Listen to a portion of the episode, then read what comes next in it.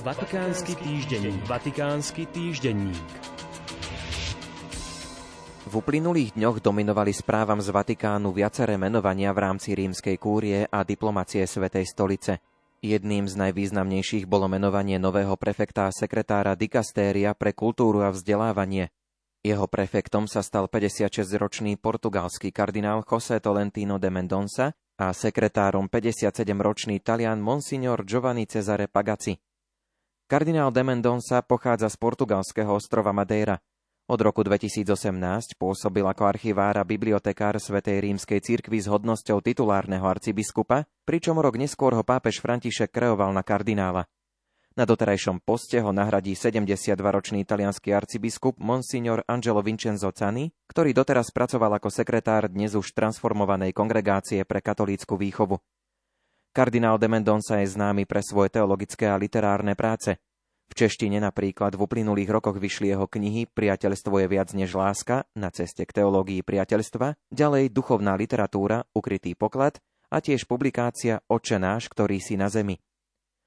Už spomínaný sekretár dikastéria pre kultúru a vzdelávanie Monsignor Pagaci pochádza z talianského mesta Krema. Doktorát z teológie získal na Pápežskej Gregorovej univerzite v Ríme. V súčasnosti pôsobí ako profesor ekleziológie a rodinného spoločenstva na Pápežskom teologickom inštitúte svätého Jána Pavla II. pre vedy o manželstve a rodine a na Lateránskej univerzite v Ríme. Je tiež zástupcom riaditeľa Inštitútu náboženských vied svätého Augustína v Lodi. O niekoľko dní neskôr zverejnila Svetá stolica ďalšie kuriálne menovania. Dvoch nových členov dostalo dikastérium pre komunikáciu, Novými členmi sa stali monsignor Ivan Mafejs, arcibiskup metropolita talianskej arcidiecezy Perugia Città della Pieve a monsignor Valdir José de Castro, biskup diecézy Campolimpo v Brazílii.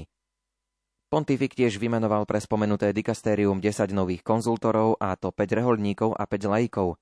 Personálne najväčšie dikastérium Svetej stolice, na čele ktorého je od roku 2018 doktor Paolo Ruffini, má v súčasnosti vo svojej riadiacej štruktúre okrem výkonnej zložky 20 členov a 21 poradcov. Ďalej pápež vymenoval aj 10 nových členov a členiek Pápežskej komisie pre ochranu maloletých, ktorú vedie americký kardinál Sean Patrick O'Malley. Z diplomatických personálí je nutné spomenúť vymenovania nových apoštolských nunciov – na Madagaskare a zároveň ako apoštolský delegát aj na Komorských ostrovoch s kompetenciou pre ostrov Reunion bude pôsobiť 51-ročný Poliak Monsignor Tomáš Grisa, ktorý doposiaľ pôsobil ako poradca nunciatúry. Spolu s menovaním bol pápežom povýšený na titulárneho arcibiskupa.